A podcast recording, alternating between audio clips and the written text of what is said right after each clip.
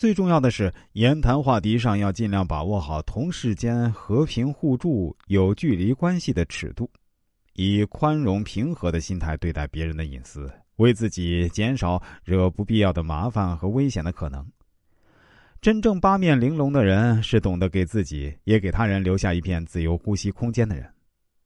还有不少人，无论工作在什么环境中，总是怒气冲天、牢骚满腹，总是逢人就大倒苦水。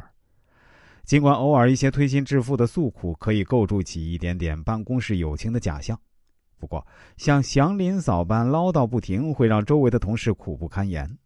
也许你自己把发牢骚倒苦水看作是与同事们真心交流的一种方式，不过过度的牢骚怨言会让同事们感到，既然你对目前工作如此不满，为何不跳槽去另寻高就呢？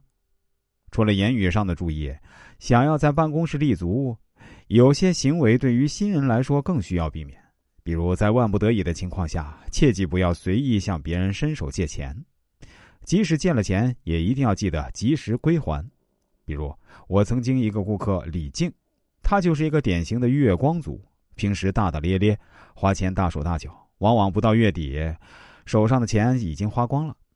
有一次，临到交房租，李静才发现手上的钱不够，于是找到平时关系不错的张姐借了两千块，挪用几天。那两千块也不是小数目，李静一时还还不上，于是对张姐承诺还钱日期是一拖再拖。后来李静实在不好意思，找到张姐问：“张姐，你这几天不用等着用钱吧？”“哦，我前几天女儿要上钢琴班，倒是要用钱，不过我已经想办法解决了。”“哦，那就好啊。”我等过几天发工资就给你吧，啊，好，没事儿。李静为此松了一口气，不料却在厕所无意中听到了其他同事对自己的议论。哎，佳佳，哎，你说李静那人是真傻还是装的呀？人家张姐已经很明显的暗示他需要钱了，他咋还那么心安理得的跟没事儿似的呀？哎呀，谁知道呢？平时花钱跟不是自己似的，真是借来的钱花的不心疼啊！以后咱们啊可得离他远点到时候啊。别借到咱俩身上。李静听后气愤不已，下午就拆东墙补西墙，找同学借钱还了张姐。不过，他这种随意借钱而不及时还钱的毛病，还是让他在同事中失去了人脉。当然，李静在找我做一次全面综合的人生规划后呢，这些毛病还是得到了很大程度的改善。他现在新的公司工作也好，人际关系也好，都比以前有了一个质的飞跃。李静在我这里看完后呢，感觉非常满意。后来啊，还推荐朋友来我这里看。